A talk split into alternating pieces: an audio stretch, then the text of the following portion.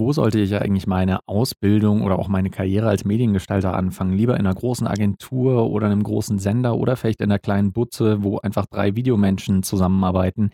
Hat alles seine Vor- und Nachteile, welche das sind und was ihr am besten machen solltet. Das hört jetzt gleich nach dem Intro. Bild und Ton. Mit Daniel und Fabi. Jo, was geht? Hey, was geht? Willkommen zu einer neuen Folge von Bild und Ton. Wir sind zurück aus der inoffiziellen Sommerpause, die wir über die letzten Wochen gemacht haben. Direkt mit einer neuen Folge, die von jemandem von euch aus der Community kam. Fabi ist heute leider nicht dabei, den hat es mal wieder mit Coco erwischt. Äh, das heißt, der liegt krank zu Hause. Schöne Grüße und gute Besserung an dich, Fabi.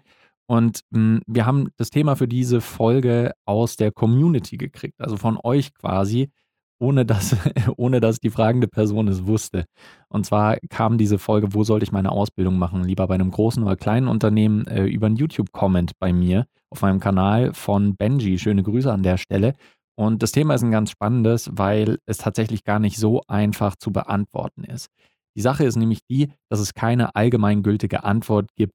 Es ist besser, bei einem großen Unternehmen oder bei einem kleinen Betrieb die Ausbildung zu machen. Hat alles seine Vor- und Nachteile, da schnuppern wir heute ein bisschen rein. Und äh, wir haben in ein paar Folgen ja schon drüber gesprochen, wo wir unsere Ausbildung gemacht hatten.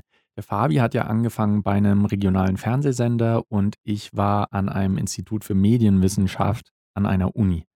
Und meine Arbeit, also in der Medienproduktion gab es da fast niemanden. Äh, wir hatten auch keinen regelmäßigen Output, wie es ein Sender hatte. Das heißt, wir waren eigentlich eher ein sehr kleiner Betrieb der Betrieb vom Fabi war schon etwas größer, aber weil es halt ein Regionalsender ist, trotzdem auch noch nicht dasselbe Ausmaß wie große Produktionsstudios oder große Agenturen. Wir haben das aber mitgekriegt, natürlich auch von einigen bei uns in der Ausbildung. Und da gibt es halt einfach ein paar Vor- und Nachteile, die sich auch bei großen Firmen dann noch äh, ergeben. Ein Ding ist zum Beispiel, wenn du in einer großen Firma, in einem großen Betrieb arbeitest, egal ob Agentur oder vielleicht auch Sender, sind natürlich die Projekte meistens auch einfach ein bisschen größer. Ja? Also größere Kunden, die Aufträge haben. Hm, spannendere Projekte würde ich jetzt mal so grob auch sagen. Aber es kann halt sein, wenn es ein großer Betrieb ist, haben die Ausbilder dann überhaupt nicht so viel Zeit für dich oder du kannst als Azubi vielleicht auch gar nicht so viel machen. Wir haben das vereinzelt mitgekriegt, dass, dass wir bei uns in der Berufsschulklasse zum Beispiel ein paar Leute hatten, die in einem größeren Betrieb gearbeitet haben und die dann ihren Ausbilder oder die Ausbilderin eigentlich nahezu nie zu Gesicht gekriegt haben. Die hatten dann zwar natürlich so Kolleginnen und Kollegen, die ihnen ein bisschen so gezeigt haben, wie das alles funktioniert, aber es gab halt auch einfach nie so diesen, diesen direkten Draht zu einer Person, die dann für dich abgestellt ist als Ausbilder oder Ausbilderin und die sich sehr um dich kümmert. Das heißt, da entweder schaffst du es halt, dich so ein bisschen durchzuboxen, oder es kann halt sein, dass du so ein bisschen auf der Strecke bleibst und einfach nie die Möglichkeit hast, so konkrete Fragen zu stellen, auch was viele Sachen angeht.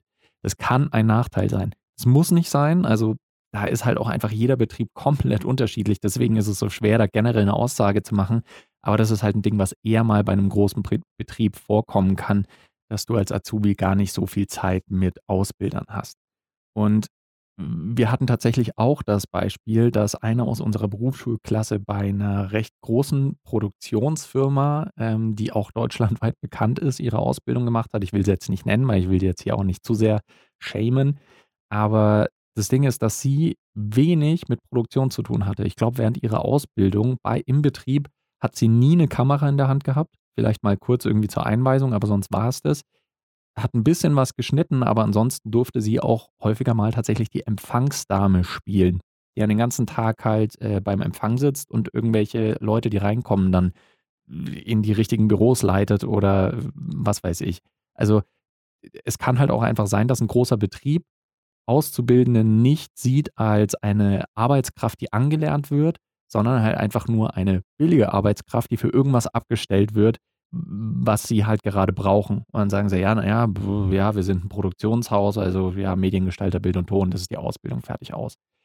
Das, das sind jetzt natürlich sehr Negativbeispiele. Wir hatten auch Leute, die bei, ähm, die bei Ari zum Beispiel gearbeitet haben, was ja auch ein großes äh, Produktionshaus ist in, in Deutschland.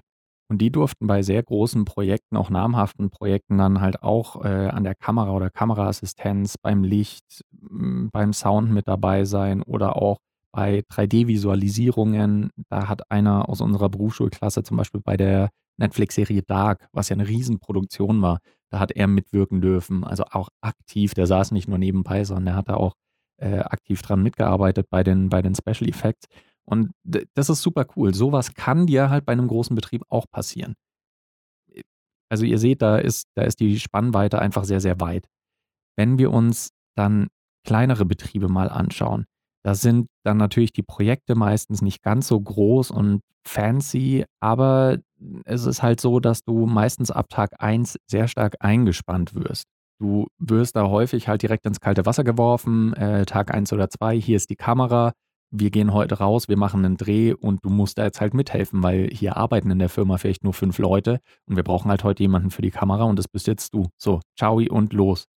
Und so ging es einigen von unseren Berufsschulkollegen, die äh, bei Regionalsendern auch gearbeitet haben. Da war es halt einfach so, ja, die Regionalsender haben die Azubis natürlich auch halt als günstige Arbeitskraft gesehen, also ist ja ganz klar, aber die wollten halt auch tatsächlich einfach von Anfang an denen was beibringen und haben gesagt, ey, das Beste, was ihr machen könnt, ist Learning by Doing, ihr nehmt direkt die Kamera in die Hand und wir drehen jetzt was und auf dem Dreh erklären wir euch dann die Sachen, wie stellst du die Kamera ein, wie machst du dein Framing und so weiter und so weiter.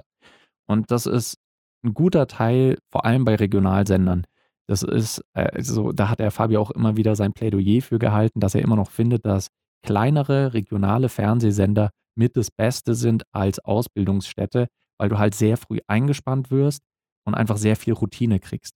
Du bist häufig jeden Tag draußen, vielleicht auch teilweise bei mehreren Drehs jeden Tag und musst halt einfach sehr viel aufnehmen. Du musst auch häufig in den Schnitt mit rein. In der Vertonung bist du auch mal dabei ab und zu auch mal so ein bisschen redaktionell arbeiten, auch wenn es nicht der Schwerpunkt ist.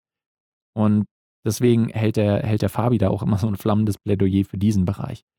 Und ich, ich, ich kann das absolut nachvollziehen. Mir ging es zum Beispiel ja so, ich an der Uni bei dieser relativ merkwürdigen Stelle eigentlich für einen Mediengestalter, ich hatte da halt nicht diese Routine, die andere aus der Berufsschulklasse dann hatten war da auch manchmal so ein bisschen eingeschüchtert von, weil das waren halt einfach Leute, die jeden Tag mehrmals raus waren und gedreht haben. Und wenn dann auch irgendwelche Drehübungen waren, dann war es halt so, okay, die kennen sich super gut aus. Ich bin halt einfach nicht so routiniert wie die. Im Endeffekt bin ich natürlich jetzt dann trotzdem auch äh, gut weitergekommen. Ich habe dann halt auch einfach nebenbei noch Projekte gemacht, was auch ganz wichtig ist. Also ich denke, die meisten von euch, die auch generell an der Medienproduktion interessiert sind, werden das wahrscheinlich eh nicht ausschließlich auf der Arbeit machen, sondern halt auch privat noch ein paar Fotos schießen, ab und zu mal irgendwie ein Video machen, sei es für YouTube oder auch einfach für Familie und Freunde irgendwelche Videos zusammenschneiden. Und da kann man sich natürlich auch Routine drauf schaffen. Und das ist, glaube ich, auch für nahezu alle Mediengestalterinnen und Mediengestalter ein ganz wichtiges Ding, sich selbst noch Sachen beizubringen, selbst noch weiterzukommen und auch nicht ausschließlich das, was man auf der Arbeit lernt, zu verwenden, sondern sich halt auch einfach noch privat ein paar Sachen drauf zu schaffen. So, hey, äh, ich habe immer das Gefühl, dass meine Ausleuchtung ist immer noch nicht cool. Schaue ich mir halt ein paar YouTube-Videos dazu an. Ich habe immer noch das Gefühl, wenn ich zu Hause irgendwas aufnehme, dann im Schnitt, ich weiß nicht, wie ich das cool mache. Ah, hier habe ich drei neue Ideen für irgendwelche guten Bilder oder äh, Übergänge oder sonstiges. Ich schaffe mir natürlich privat auch viel drauf.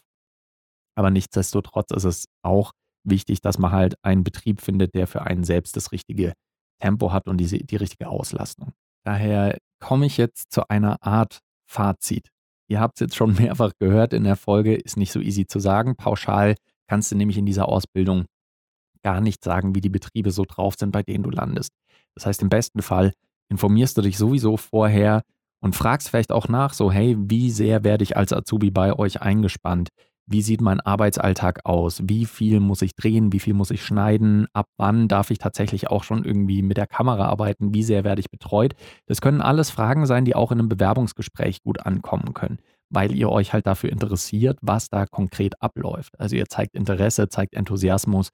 Von daher ist das auf jeden Fall auch ein Tipp an der Stelle. Und ich will aber auch noch ganz realistisch dazu sagen, dass ihr euch das manchmal gar nicht so aussuchen könnt, wo ihr landet bei der Ausbildung. Weil Mediengestalter wollen relativ viele Leute werden, weil es halt irgendwas mit Medien ist und Medienproduktion finden viele interessant. Und es gibt aber nicht genügend Ausbildungsstellen eigentlich für die Leute, die das alles machen wollen. Von daher bewerbt euch gerne bei euch in der Gegend, wenn ihr da mehrere Firmen vielleicht sogar habt, die diese Ausbildungsstelle anbieten. Bewerbt euch einfach bei allen mal, Nehmt jedes Vorstellungsgespräch mit, was ihr kriegen könnt. Und am Ende, wenn ihr Auswahl habt, cool, dann könnt ihr ja schauen, bei welchem Betrieb will ich jetzt anfangen oder nicht. Aber ihr solltet auf jeden Fall nicht zu picky sein. Also wenn euch ein Betrieb ein Angebot macht und ihr da die Ausbildung anfangen könnt, dann solltet ihr das auch wahrnehmen, weil sich sehr viele Chancen wahrscheinlich nicht ergeben werden. Vielleicht habt ihr Glück und ihr kriegt mehrere Angebote, kann alles sein, aber bei vielen ist es halt einfach so, dass man vielleicht eine Chance kriegt und die sollte man dann auch nutzen. Jetzt hoffe ich, dass diese Frage vom Anfang halbwegs zufriedenstellend beantwortet wurde, auch wenn es halt leider keine klare Antwort gibt. Kleiner Betrieb ist besser oder großer Betrieb ist besser. Alles rausfinden, im besten Fall bei mehreren Bewerbungsgesprächen einfach ein bisschen abtasten und dann sollte das auch funktionieren.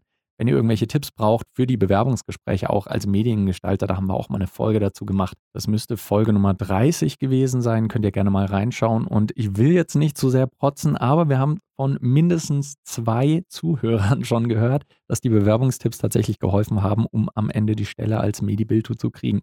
Von daher gerne mal reinhören. Und wenn dieser Podcast nicht nur für dich, sondern vielleicht auch für andere Leute in deinem Umfeld interessant ist, dann leite ihn gerne weiter. Wir freuen uns über jeden neuen Zuhörer und jede neue Zuhörerin. Ansonsten war es das soweit von mir. Ich hoffe, ihr habt noch ein wundervolles Wochenende oder eine gute Woche, je nachdem, wann ihr das Ganze hier hört. Und wir hören uns dann in der nächsten Folge von Bild und Ton. Falls ihr irgendwelche Wünsche habt oder Fragen, die wir euch beantworten sollen, könnt ihr uns gerne schicken über Instagram oder auch auf unserem Discord-Channel. Und dann nehmen wir uns das gerne mal zur Brust und werden dann eine Folge dazu machen. In dem Sinne eine gute Zeit und bis zur nächsten Folge. 下午。